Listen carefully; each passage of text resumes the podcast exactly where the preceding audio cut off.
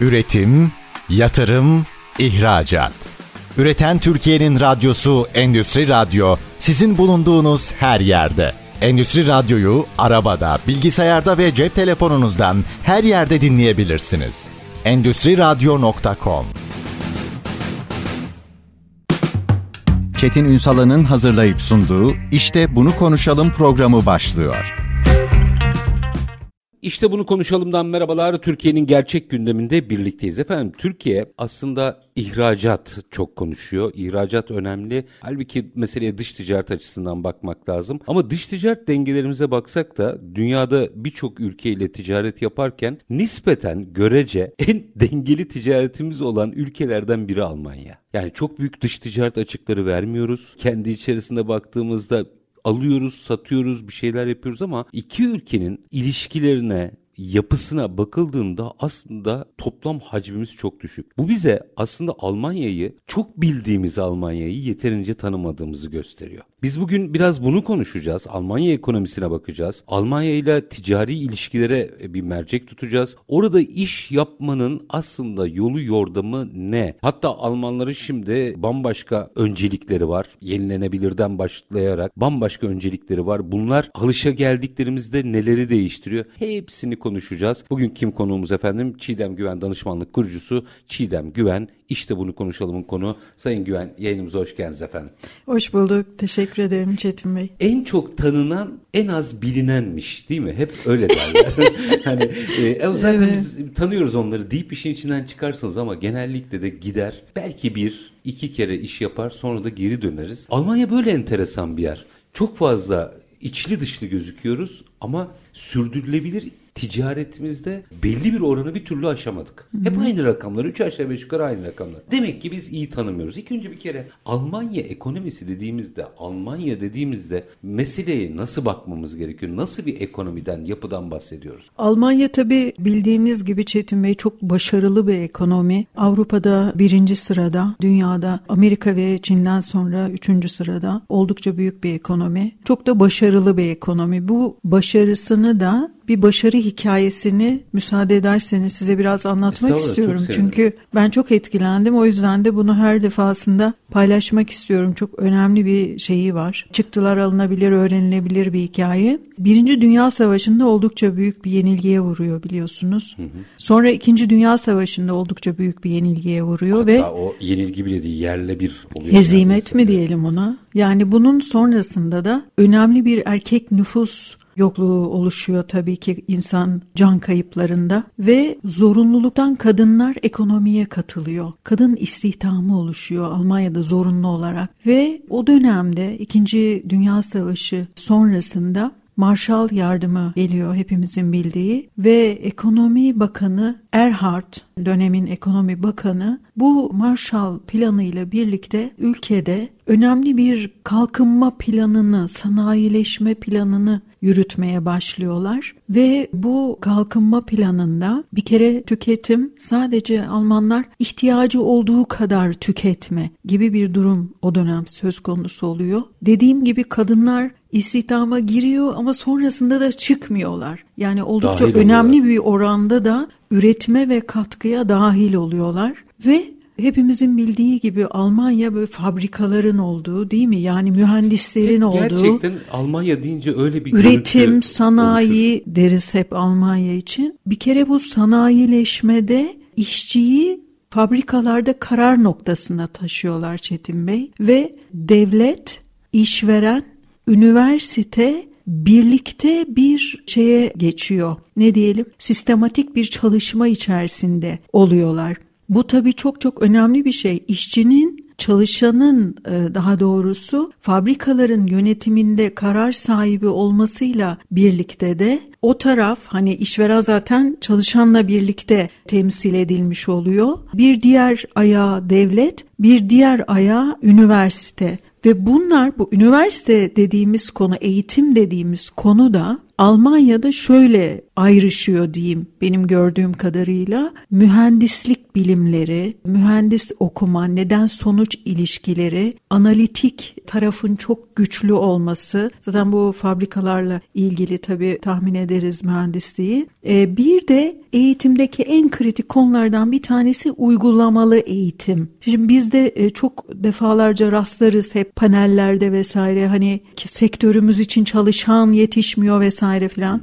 Yani orada uygulamalı eğitim, üniversiteler eğitim kurumları iş hayatıyla iç içe bir şekilde çalışıyorlar ve bu çok başarılı bir sistem uygulamasına geçiliyor ve burada önemli bir e, başarı yakalanıyor. Sanayileşme, ekonominin büyümesi, sistem kurgusu ve o bahsettiğim Erhard döneminde vergileri bu kalkınma döneminde vergilerin düşürülmesi ve sonrasında yine tabii tekrar yukarıya çekilmesi ama o dönem yani e, böyle bir yani e, revizyon e, yapılmış Hala evet. aynı yapıda duruyor sanki. Şimdi o dönemden yine benim hatırladığım siz daha iyi biliyorsunuzdur açın olur. Mesela eyaletleri veya bölgeleri de ihtisaslaştırmışlar. Aynen, aynen öyle. Çok enteresan. Evet. Hatta en son bir bölge kalıyor. Orada daha evet. fazla kadın var. Gerçekten bulamıyorlar. Mesela orası şimdinin fuarlar merkezi oluyor evet. değil mi? Burayı da vitrin aynen. yapalım diyorlar. Çetin Bey aynen. Enteresan Orada, bir yapı bu. Evet. Or çok araya girip kısa bir şey söyleyeyim. Karıştırmıyorlar. Yani bir şehirde hem otomotiv hem çelik hem maden hem o hem bu falan yok. Şehirler çok büyük ve devasa değil ve spesifik olarak yani bazı yerler bazı konularla anılıyor. Mesela maden gibi mesela otomotiv, e, otomotiv gibi, gibi aynen ayrılıyor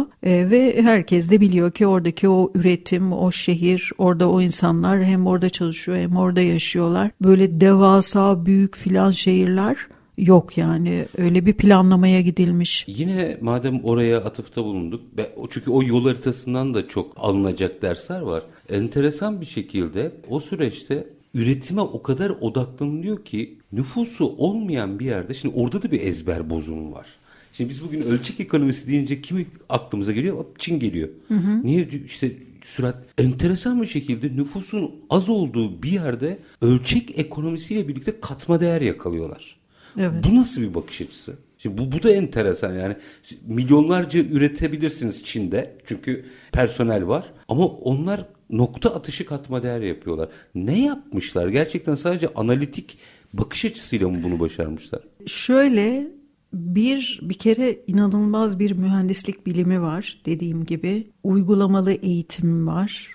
Bir diğeri kalite konusunda ödün vermiyorlar ve markalaşma çok çok önemli Sırrı Almanya'da. evet. Yani markalaşmada ekonomiye katkısı yaklaşık yanlış hatırlamıyorsam 203 milyar dolar civarında bir katkısı var. Önemli uluslararası markalar oluşturuyorlar ve Çetin Bey Almanya'da yaşayan insanlar başka bir markayı kullanma konusunda eğilimleri yok ne bir farklı bir ürün ürünle mesela. alakalı. Yani Alman malını kullanmak istiyorlar ve Alman mallarında, Alman üretiminde hepimizin zaten kafasında bir şey oluşmuştur. Yani Almansa hani çalışır, Almansa değil mi? Yani iyidir e, gibi bir imaj e, oluşmuştur. Kaliteden ödün vermiyorlar. Burada da fiyatın fiyattan daha öte bir şey oluşuyor. Zaten konu konuyu açıyor ama Alman alıcılar tarafına baktığınız zaman da fiyattan daha çok sürdürülebilir ilişki ve bekledikleri servis, zamanında servis, kaliteli servis, kaliteli hizmet bu tip şeylere önem veriyorlar. Fiyat sonra geliyor. Ya fiyat önemli ama hani böyle birinci olmazsa olmaz düşelim kıralım gibi şeklinde değil. Daha uzun süreli ilişkiler kurma eğiliminde Alman alıcılar. Şimdi birlikte iş yaparken tabii bunları bilmek gerekiyor. İki anekdotu değerlendirmenizi rica edeceğim. Bir iki üç dakika var araya ama bunu en azından Almanya'nın bir fotoğrafını tam çekeyim. Birincisi bundan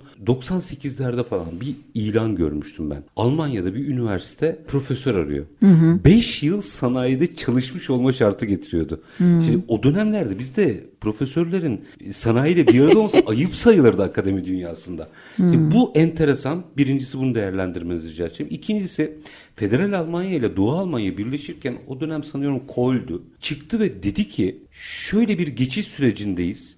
Ve ben Alman halkının bir yıl boyunca televizyonlarını değiştirmemesini istiyorum dedi. Evet. Herkes uydu. Enteresan bir disiplin. Bu iki anekdotu belki Almanya'yı tanımak adına değerlendirmek lazım. Evet. Şimdi çok çok disiplinli bir gerçekten ne diyeyim Alman halkı Hı-hı. çok çok disiplinli. Böyle zamanında iki dakika geç kalmama, e, böyle e, demek isteme diye bir şey söz konusu. Ne söylüyorsa söylüyor zaten. Evetini söylüyor, hayırını söylüyor. Çok planlılar, çok çalışmışlar. Zamanında da çok çalışmışlar zaten bunu yaşamak için. Bu Doğu ve Batı Almanya'nın birleşmesi aşamasında şöyle bir şey söz konusu oluyor. Batı Almanya bu bahsettiğim şeyle birlikte çok iyi oldu bunu söylediğiniz çünkü eksik kalmıştı o resmi aslında anlatırken. En kritik çerçeve. zaman çünkü o. Şimdi bu o, savaş sonrasında önemli bir dediğim gibi kalkınma şeyi geçiriliyor, süreci yaşanıyor. Ondan sonra bu bahsettiğim şeyler işte çalışmalar vesaire Batı Almanya affedersin e, yani e, terim yerindeyse uçup gidiyor. Doğu Almanya'da Sovyetlerin hisse altında daha geride kalıyor. Duvarın yıkılmasıyla birlikte aslında iki şeyin Almanya'nın birleşmesinde tekrardan bir zorlu bir sürece geçiliyor bakıldığında. Büyük bir sınav aslında. Büyük bir sınav ve o dönemde yine aynı şekilde bu şeyin e, planlı ve disiplinli bir çalışmayla ve işte tüketim bahsettiğiniz gibi tüketim konusunda ihtiyaç olduğu kadar tüketilmesi konusu zaten Almanların şu anda hali hazırda mevcut profilleri bu şekilde diye değerlendiriyorum ben. O dönemde de bunların altı çiziliyor ve tabii ki bu planlı çalışma, oryantasyon, e, o e, e, bu birleşmede çok başarılı bir şekilde yönetiliyor ve hatta İkinci Dünya Savaşı'ndaki gösterilen e, başarının arkasından da böyle bir e, birleşme yönetim başarısı söz konusu oluyor Almanya'da. Yani eğer o ki aynı şey işte o profesörlerde e, sanayiyle iç içe olma şartı vesaire enteresan bir yer. Onu söyleyeceğim çok özür dilerim. Şimdi e, bu o, üniversitenin bu kısım çok çok çok önemli gerçekten. Eğitimin iş hayatıyla çok çok iç içe olması önemli.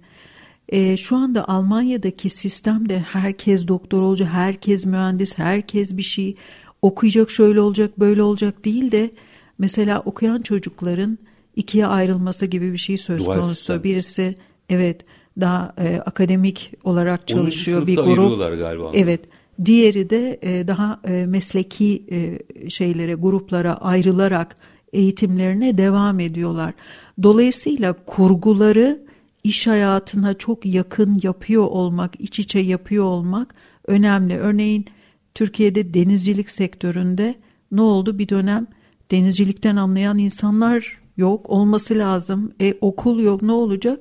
En sonunda sektör kendi kendine lise yaptı. E, e, bunun gibi kendine e, şey yetiştirmeye başladı personel. E, denizcilik e, konularından anlayan personel yetiştirmeye başladı. Bunun daha bizde de mutlaka yapılıyor ama münferit yani büyük sistem içerisinde mesleki gelişimler iş hayatıyla eğitim hayatının iç içe olması ve bunun başarılı bir şekilde yapılıyor olması önemli. Herkesin üniversite mezunu olsun da ne olursa olsun konusundan çıkıp daha ne diyeyim iş gücünü daha mesleki olarak yetiştirecek okullarda eğitim alıyor olmaları aslında iş hayatını da bence Belki rahatlatacak. Başarının anahtarı anahtarlarından biri de o. Çok kritik Çok bence. Kritik. Bir de kadın istihdamda altını tekrar çiziyorum evet, Çetin Bey. Çok kritik. Özellikle iki yani bir kişi çalışacağına sonra, iki tabii. kişi çalışıyor gibi bir durum. Çünkü gelen gitmemiş. Yani o e, şey kaide devam etmiş. Dolayısıyla oran bizim oranımızın neredeyse iki katı şu anda. Nüfusumuz da aşağı yukarı aynı bu arada. Nüfus aynı. Aşağı 80, 3 milyonlarda. Evet. O yüzden buradan da alınacak dersler var. Şimdi kısa bir araya gideceğim. Tamam. Ee, bu kültürü bilmek gerekiyordu. Eğer Almanya ile iş yapmak istiyorsanız. Evet. O yüzden ilk bölümde bunu uzun diye konuşalım istedim. Şimdi minik bir araya gideceğim. Peki bu özelliklerdeki bir Almanya ile iş yapmayı biliyor muyuz biz? Bunu konuşalım. Tamam. Ama minik bir aranın ardından efendim Çiğdem Güven Danışmanlık Kurucusu Çiğdem Güven'le sohbetimiz devam edecek. Gündemimiz Almanya pazarı. Kısa bir ara. Aranın ardından işte bunu konuşalım diyeceğiz. Üretim, yatırım, ihracat. Üreten Türkiye'nin radyosu Endüstri Radyo sizin bulunduğunuz her yerde. Endüstri Radyo'yu arabada, bilgisayarda ve cep telefonunuzdan her yerde dinleyebilirsiniz. Endüstri Radyo.com Kısa bir aranın ardından işte bunu konuşalım demeye devam ediyoruz. Gündemimiz Almanya pazarı. Konuğumuz Çiğdem Güven danışmanlık kurucusu Çiğdem Güven. Şimdi aslında ilk bölümde Almanya'nın fotoğrafını çok net çizdik. Yani 2. Dünya Savaşı'nda sıfır noktası hatta bence eksi noktasından bir noktaya gelmiş. Üzerine Sovyetler Birliği'nin yıkılmasıyla birlikte Batı ve Doğu'nun birleşmesiyle bir sınavı daha geçirmiş. Eğitim üretim ve mühendislik üçgenine daha doğrusu analitik zeka devlet üçgenine kurgulanmış bir devlet yapısıyla bir noktaya gelmiş bir fotoğraf var karşımızda. Şimdi çok büyük başarı. Evet. Şimdi biz burayla iş yapmalıyız. Bir de evet. içeride nereden bakarsak bakalım 2,5-3 milyon Türk var. Evet. Bir de o var yani. O da tabii kayıtlarda gözüken. gözüken. Hani Şimdi o, o yüzden bizim nüfus yapımız aynı. Üretkenliğe baktığımızda biz de üretim ekonomisi olmak istiyoruz. Orada da e, birçoğunun OEM'iz orijinal ekipman üreticisi, üreticisiyiz zaten. Şimdi gerçekten Almanya ile iş yapmak için bir bu kültürü tanıyalım. İki peki tanıdıktan sonra nasıl iş yapabiliriz? Doğru iş modelleri, girişimler veya yaklaşımlar neler olabilir? Biraz buraya açalım şimdi. Evet. Şimdi bir kere çok büyük farklar var. Yani Türk insan pıyla Alman arasında bayağı ciddi farklar var. Bizim çevikliğimiz onlarda yok. Daha prosedürlü çalışıyorlar. Kurallarla çalışılıyor. Kurallara herkes çok uyuyor. Çok esnek değiller. Kural neyse o herkes onu uyguluyor. Çok fazla o anlamda sorgulama da yok işin açıkçası. Hani sistem kurgusunda sorgulama ve neden sonuç ilişkileri var ama o kurallar konduktan sonra artık onlara uyum konusunda çok e, soru e, hiç, hemen hemen hiç sorun Sistem yaşamıyorlar çözer yani. Anlayışı var. Sistem çözer bir anlayış var aynen. Dediğim gibi demek istemek diye bir şey yok. Ne diyorlarsa onu diyorlar. Yani söyledikleri neyse o. Duygusal bir işe bakış açısı ben görmedim. Kendi gözlemlerimi söyleyeceğim. Türkiye'de mesela ben çok sayıda yönetici arkadaşımla birebir çalışmalar yapıyorum. Grup çalışmaları yapıyorum. Liderlik tipleri, testler vesaire onlar üzerinden yorum değerlendirmeler. Şunu görüyorum Çetin'e duygusal tarafımız bizim yüksek. Yani bunu şeylerle de görüyorum, çalışmalarımda da görüyorum. Zaten hani genel toplumumuzda da bir duygusal bir şeyimiz var. Bu hem güzel, yaratıcılık ve inovasyon tarafında tabii duygusallık çok çok güzel sonuçlar verebiliyor. iyi kullanılırsa ancak iş yaptığınız pazarı tanımak ve o pazarla ortak bir dil konuşmak durumundasınız. Dolayısıyla o kişiler eğer sizin gibi duygusal bakmıyorsa ve olaylara daha farklı bakıyorsa o bakış açısını anlamak, onları anlamak ve onlara uygun bir satış ve pazarlama stratejisini oluşturmak gerekiyor. Yani ortak bir dili konuşmak gerekiyor ki bir etki bırakabilirsiniz. Nasıl? Birincisi duygusal hareket etmemek gerekiyor. İkincisi disiplinli olmak lazım, çalışmak lazım, fuarlara katılmak lazım. Kendi kişilerin, şirketlerin burada Türkiye'de kendilerini Almanya'da tanıtabilecekleri dijital pazarlama metotları, sosyal medyayı çok iyi kullanma, Almanya pazarındaki e-ihracatta eğer mikro ihracat yapıyorsa yani mikro ihracat da yapabilir, büyük ihracat da yapabilir. Tüm bu platformlarda platformları biliyor olması, bunlarda kendilerini doğru bir şekilde konumlandırıyor olması, hangi sektördeyse o sektörü, o Almanya ise Almanya, diğer yani bunlar aslında her ihracat yapılan ülke için de geçerli. O sektörün e, ne aşamada olduğunu, mevcut Covid sonrası, dijitalleşme sonrası e, sektörün artışta mı olduğunu, nerede olduğunu, kendisinin orada rekabet içerisinde nasıl hareket edebileceğini bir analizini yapması, ürün konumlanması, şirket konumlanmasını yapıyor olması, başarılı aracı şirketler varsa bunlarla kontak kurması değilse kendisi de yabancı dil bilen kadrolar bulundurarak bu tabi yabancı dilde ayrı bir konu onu ayrıca konuşuruz. E, bulundurarak orada satış pazarlama faaliyetlerinde bulunması. Çok hızlı hareket beklememek. Mesela ben hem Türkiye'de çalışıyorum hem Almanya'da çalışıyorum Çetin Bey. Türkiye'de iki gün bir e-maile cevap vermediğim zaman hasta mısın diye birisi dönebiliyor. Veya ne oldu sorun mu var gibi veya henüz daha yanıt almadık falan diye dönebiliyorlar yani. Almanya'da 10 gün geçiyor falan hani tamam prosedürde devam ediyordur cevap verecekler diye din, bakabiliyorum yani ben açıkçası her yere. Mesut verecektir ona diyorsunuz. Göre, dönecek yani evet o hani bir problem var ya da bir sorun var anlamına gelmiyor. Yani bir süreç süreç yaşanıyor orada. Bizim bu hızımız, onların yavaşlığı diyeyim. Yani bir noktadan sonra Türklerin hızına alışmış birisinin de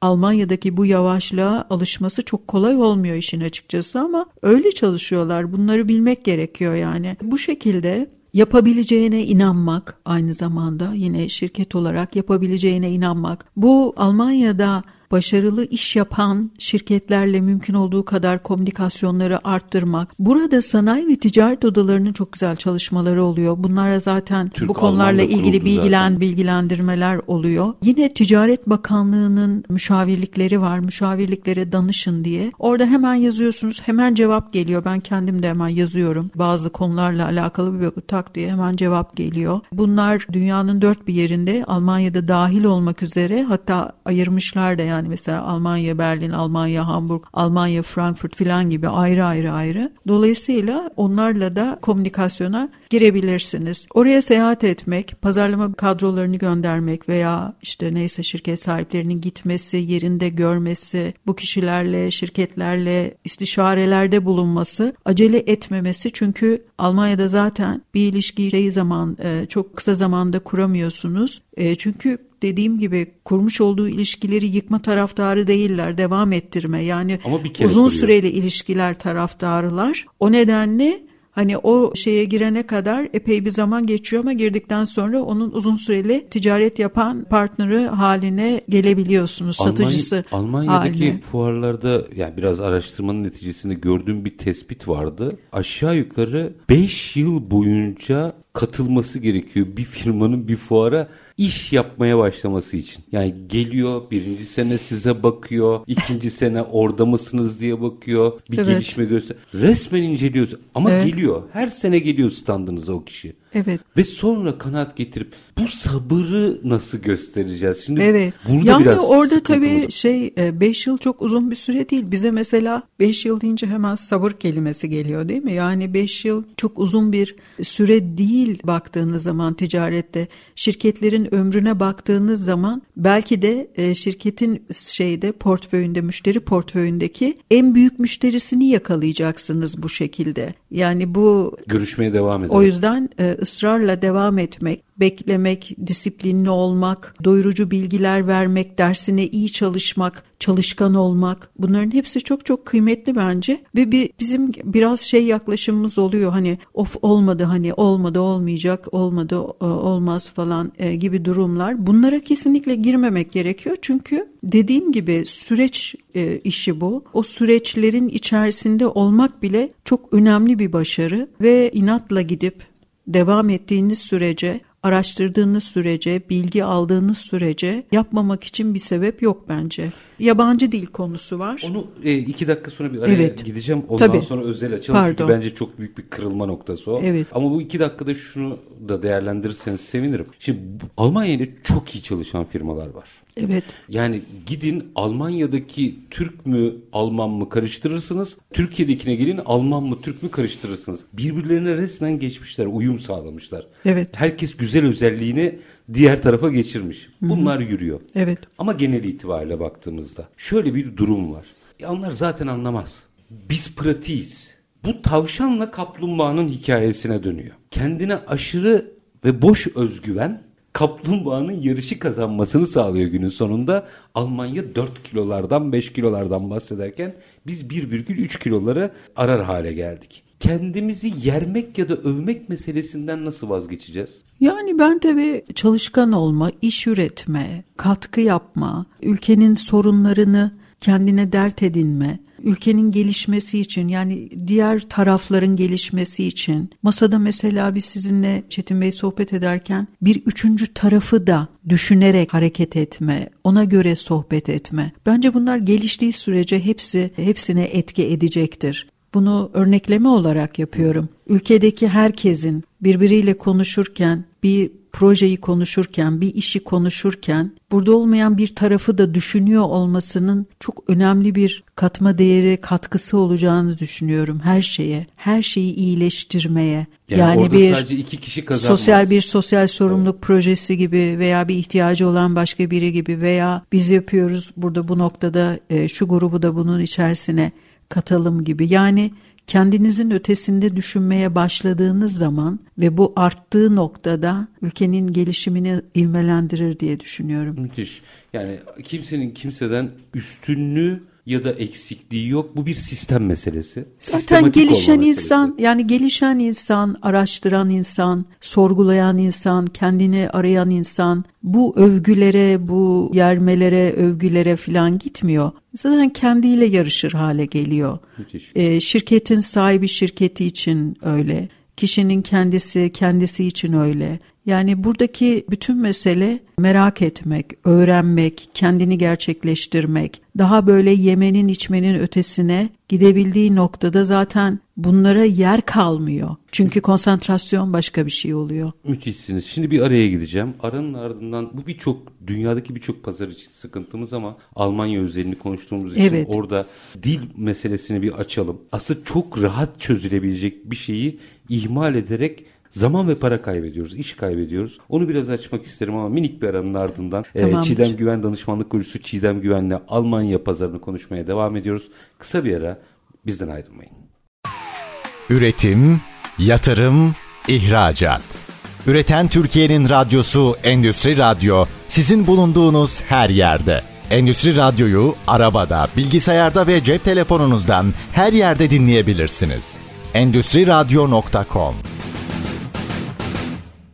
Kısa bir aranın ardından işte bunu konuşalım devam ediyor. Konuğumuz Çiğdem Güven danışmanlık kurucusu Çiğdem Güven. Almanya pazarını konuşuyoruz. Nerelere başvurulacak onları da konuşalım ama şu dil meselesini bir konuşalım. Çünkü belki de bütün problemlerin içerisinde en kolay halledilebilecek başlık en çok ihmal edilen başlık haline geliyor. Hadi biraz açalım. Dilden ne kaybediyoruz? Şimdi şöyle söyleyeyim bir kere büyük firmalarda yani Türkiye'de çok önemli bir kere bir ihracat rakamı var biliyoruz 250-260 milyar dolar ki hem büyük hem de aynı zamanda hani Türkiye'nin potansiyeline yapabileceklerine baktığın zaman çok çok daha yüksek rakamlar Tatmin söz etmiyor, konusu olabilir. Evet. Etmiyor. Evet, Etmiyor. hiçbirimiz Yani bir etmiyor. 500 en azından konuşuyor olmak gerekir diye Tabii düşünüyorum. 500 yaparken 750 de ithalat yapmamak kaydıyla. Ha, evet tabii.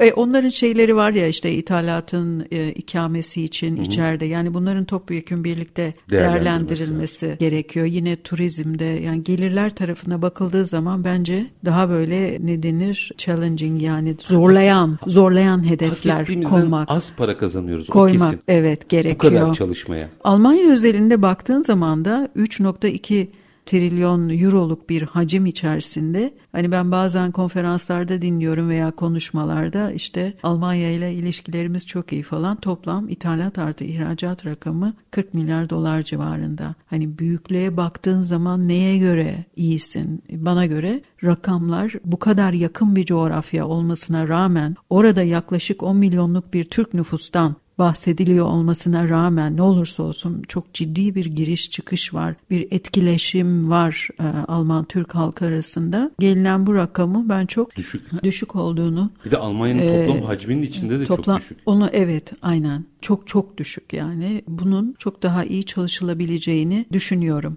Dil konusuna gelince dil sadece Almanya özelinde değil dil iş hayatında çok çok önemli bir konu. Bu ihracatı yapan şirketlerde bu konular çoğunlukla aşılmış durumda zaten dil bilen arkadaşların çalışıyor olması. Fakat birazcık ölçek düşmeye başlandığı gidince. noktada dil önemli bir sorun haline geliyor. Ben tabii bu konularda çok böyle derin bilgilerim yok ancak gördüğümü söyleyebilirim, gözlemlediğimi paylaşabilirim ve deneyimlediğimi. Çalıştığım yöneticilerde ne bileyim hani bayağı yatırım yapılan, üst düzeye hazırlanan e, arkadaşlarımla önemli mesailer yapıyorum. Burada bile halen daha hani ah bir vaktim olsa İngilizcemi geliştireceğim. İşte e, şu an biraz biliyorum ama tam emin değilim, tam iyi değil, orta değil, başlangıç seviyesinde veya orta seviyesinde filan gibi. Belki bunun ne kadar önemli olduğunu fark etmiyoruz diye düşünüyorum. Bir de Çetin Bey bazı şeyleri bazı ülkelerde sistem olarak insanların önüne konuyor. Eğer siz mesela onu düşünmüyorsanız da o konuyun o konunun önemini düşünmüyorsanız sistem size ne veriyorsa siz onun çok önemli olduğunu düşünüyorsunuz veya onun yanına başka bir şey yani onun yanına başka bir şey koyabilir miyim diye ekstradan yapıyorsan araştırmanı ya da birisi öngörüyorsa yakın çevrende o şekilde alabiliyorsun. Ya bir de şunu konuşalım mı? Çok pardon Dil... bir son bir, bir şey daha buyurun. söyleyeceğim bu konuda. Dolayısıyla sistemin bir kere bize ne verdiğine Mesajına bir bakmak lazım. Onun ben üzerine ilave ne koyabilirim? Çünkü dijital bir dünyada çok değişim ve hızlı, çok hızlı gelişen bir dünyadayız. Çok fazla yetkinliğin gerektiği aynı zamanda bardağın dolması gereken bir dönemdeyiz. Çünkü dijital aynı zamanda belirsizlikleri de beraberinde getiriyor. Dil de burada çok önemli iş hayatında, ülke başarısında, ülke e, performansında çok önemli kriterlerden bir tanesi. Global olmak çok önemli global bakış açısı, sınırların artık dijitalle birlikte kalkıyor olması, bugün bir tak diye bambaşka uzaklardaki bir ülkeyi görebiliyorsunuz, seyahat edebiliyorsunuz. O ülke hakkında çok fikriniz olabiliyor, gitmiş gibi oluyorsunuz. Dünya çok değişiyor. Avatarlar, metaverse'ler, farklı dünyalar, farklı dünyalardaki işler, bütün bunların içerisinde kişinin ve şirketlerin kendi konumlarında bu globalizasyonun içerisindeki dilin önemini ve bununla nasıl kendini her şeye açabileceğini de fark ediyor olması gerekiyor. Dil bilmiyor olabilir. Bakın bu ayıp değil. Ama ben dış ticaret departmanında dil bilmeyen gördüm. Evet. Şimdi buna gerek yok. Yani anlatabiliyor muyum? Şimdi dış ticaret departmanı kurmuşsunuz. Çok güzel. ihracat bağlantısı yapacaksınız ama orada İngilizce yok yani. O herhalde yani istisnai olabilirsiniz. Şey. Ama çok iyi personelle çalışırsınız. Bir dış ticaret departmanı kurarsınız ve onlar bütün dünyaya sizin ürünlerinizi ölçek küçüldükçe buna çok şahit oldum ben. Şimdi buna gerek yok. Yani bu nasıl diyeyim? Okyanusu geçip derede boğulmak. Bir dış ticaret departmanı kuruyorsunuz ama içeride dil bilmeyenler var. Evet. Bu kadar basit bir şeyi neden anlatamıyoruz ben bunu çözüyorum. Yoksa o kişi bilmeyebilir tamam ama profesyoneli bilmesi lazım. Bir tabii okul sistemiyle birlikte mesela Almanya'daki çalışan dünyasına baktığım zaman Çetin Bey hani bir toplantıya katılıyorsunuz bu yani gerçek bir olaydan bahsediyorum şimdi. Bir toplantıya katıldım. Almanca başladı. Bir kişi kalktı dedi ben dedi Almanca takip edemiyorum dedi. Pardon dedi döndü İngilizce konuşmaya başladı. Herkes tamamen program o an İngilizceye döndü. Yani üç dil biliyorlar, dört dil biliyorlar. Avrupa'ya baktığınız zaman üç dört dil konuşabiliyorlar. Biz bizim de bu şekilde hem eğitim sistemi açısından bunu kolaylaştırıyor olmak. Yalnız tabii her şeyi de ya bana verin bekliyorum falan gibiden e, ziyade biraz hani okumak, öğrenmek, farklı şeylere açık olmak eskiden çok para gerekiyordu birçok şey için. Şimdi gerek internetten e, dijital şey bir e, dijital maliyet anlamında da bir avantaj sağlıyor aslında hepimize. O açıdan kişilerin açık olması, uluslararası programlara açık olması, yabancı dilde insanlar arkadaşlık yapıyorlar, sohbet yapıyorlar, şeylerde dijital ortamlarda grup sohbetlerine giriyor olmak ziyanı yok. Biraz da cesur olmak belki. Belki özgüven, cesaret, öğrenme cesareti, başarısızlıklardan korkmamak çok kolay bir şey değil tabii ki. O eğer kültürden dolayı insanlar çok özgüvenli değilse e, hata yapmaktan korkma veya işte o ortamlara girme konusunda çekincesi olabilir. Birazcık insanların kendine güvenmesi, yapabilirim demesi, inanması, her şeyin çok mükemmel olması gerekmiyor. Yani iş İngilizcesi tarafında illa mükemmel derecede İngilizce olması gerekmiyor. O ticari sohbetleri yapabiliyor olmak, fiyatları söylüyor olmak, bu sohbetleri kotarıyor olması yeterli. Çalışması lazım yani. Çalışmak lazım. Bir de bir nokta daha var. Almanya pazarında bir tehlike daha var. Onu da konuşalım bir beş dakika. Bunu yetmeyecek. Belki sizi tekrar ağırlamam, ağırlamak Tabii isterim. Ki. Almanya'yı çok konuşmamız gerekiyor. Çünkü trilyonlarca dolarlık bir evet. hacimde 40 milyar yani gerçekten hak ettiğimiz bir rakam değil. Birazcık burayı konuşalım. Bir nokta daha var. Almanya özelinde çok tehlikeli. Çünkü orada bizim çok soydaşımız yaşıyor. Evet. Bu çok güzel. Avantajlı ama şöyle bir handikap var bilgi alacak. Bizim diyor orada diyor Ahmet abi var diyor. Ahmet abi ne yapıyor? Marketçi. Evet. Sen hangi konudasın? Otomotiv yedek parça. Ahmet abiye soruyor her şeyi. Bilgi alırken doğru kanalları kullanmayı da biraz konuşalım mı Almanya? Zaten bu dönemin aslında Çetin Bey en şeyi e, bilgi her yerde birçok yerde ama o dataları okuyabilme, onları anlamlandırabilme, oradan bir strateji üretme ve aksiyon planı çıkarma vesaire gibi konular. Bu bahsettiğiniz şey yani orada eğer çok yerinde analizler yapan gerçekten çok merak eden ve e, bütün e, kriterleri değerlendirerek yorum yapan birileri varsa İstisna, ne ala olabilir. güzel anlatsın. Tamam, süper. Ama onun dışında ben çok güzel bir kere kamu bilgilendirmelerinin çok iyi olduğunu görüyorum, düşünüyorum, çok e, faydalanıyorum da. Deyik son Ee, dönemde çok en, çok, enteresan bir atılım yani yaptı. ihracatçı birlikleri öyle ben İMİP'le de çalışıyorum. İhracatçı birliklerinin hani sektör bazında birçok şeyler e, bilgilendirmeleri oluyor. Pazar araştırmaları oluyor. Ticaret Bakanlığı'nın pazar araştırmaları oluyor. Müşavirlikler, elçilikler yani bugün direkt bir elçiliği aradığınız zaman ben şunu yapmak istiyorum. Hemen size çok doğru adresi verip buradan şu bilgileri alabilirsiniz diyorlar. Ve bunlar Türkçe yani İngilizce Almanca olması da gerekmiyor. Tamamen Türkçe müthiş bir güzel bilgi akışı var. Oralara gitmekten imtina etmemek lazım. O bilgi Gitmekten noktalarına. imtina etmemek lazım. Aramaktan imtina etmemek lazım. Bugün zaten ekrandan tak diye birileriyle görüntülü ya da görüntüsüz bağlanabiliyorsunuz. Bir diğeri Türkiye'deki bakanlıkların bilgileri oluyor mesela. Sektör raporları, sektörlerle ilgili birçok yorum, değerlendirme, oradan bilgi alma bunlar söz konusu olabiliyor. Şavirliklerden ve yine Ticaret Bakanlığı'ndan listeler alabiliyorsunuz. Mesela ben şu sektördeyim, şunları yapıyorum. Bu konuda bana yardımcı olmanızı rica ediyorum. Müşteri listesini rica ediyorum ya da nereye başvurabilirim diye. Direkt ilgileniyorlar sizinle Çetin Bey. Hemen tak tak hem de çok kısa sürede cevap geliyor yani. Yani oradaki ön yargıları kırmak lazım. Cesur Bilgi- olmak bilgi lazım bir kere. Cesur olmak lazım. Yani 100 tane başvuru yaparsınız, bir tane tutar ama şirketinizi ona katlayabilirsiniz.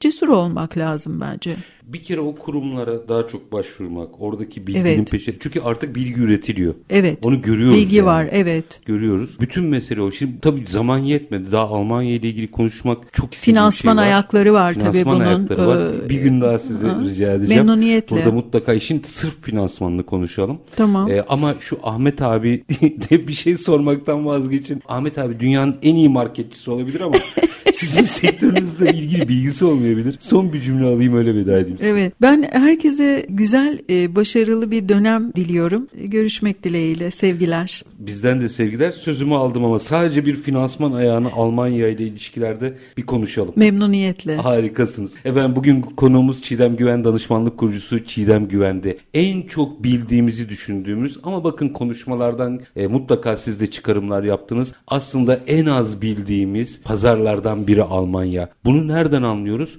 Almanya'nın toplam dış ticaret hacmine bakıyoruz. Bu kadar içli dışlı iki ülkenin 40 milyar dolarları veya avroları bulmayan hacmine bakıyoruz. Yani yeterince tanımadığımızı gösteriyor. Biz Sayın Güven'den sözü aldık. Bir gün daha ayarlayacağız burada. Finansman ayağını mutlaka konuşacağız. Çünkü orada yapılabilecek çok şeyler var. Ama Şimdilik programın sonuna geldik. Biz her zamanki gibi bitirelim. İşinizi konuşun, işinizle konuşun. Sonra gelin işte bunu konuşalım. Hoşçakalın efendim.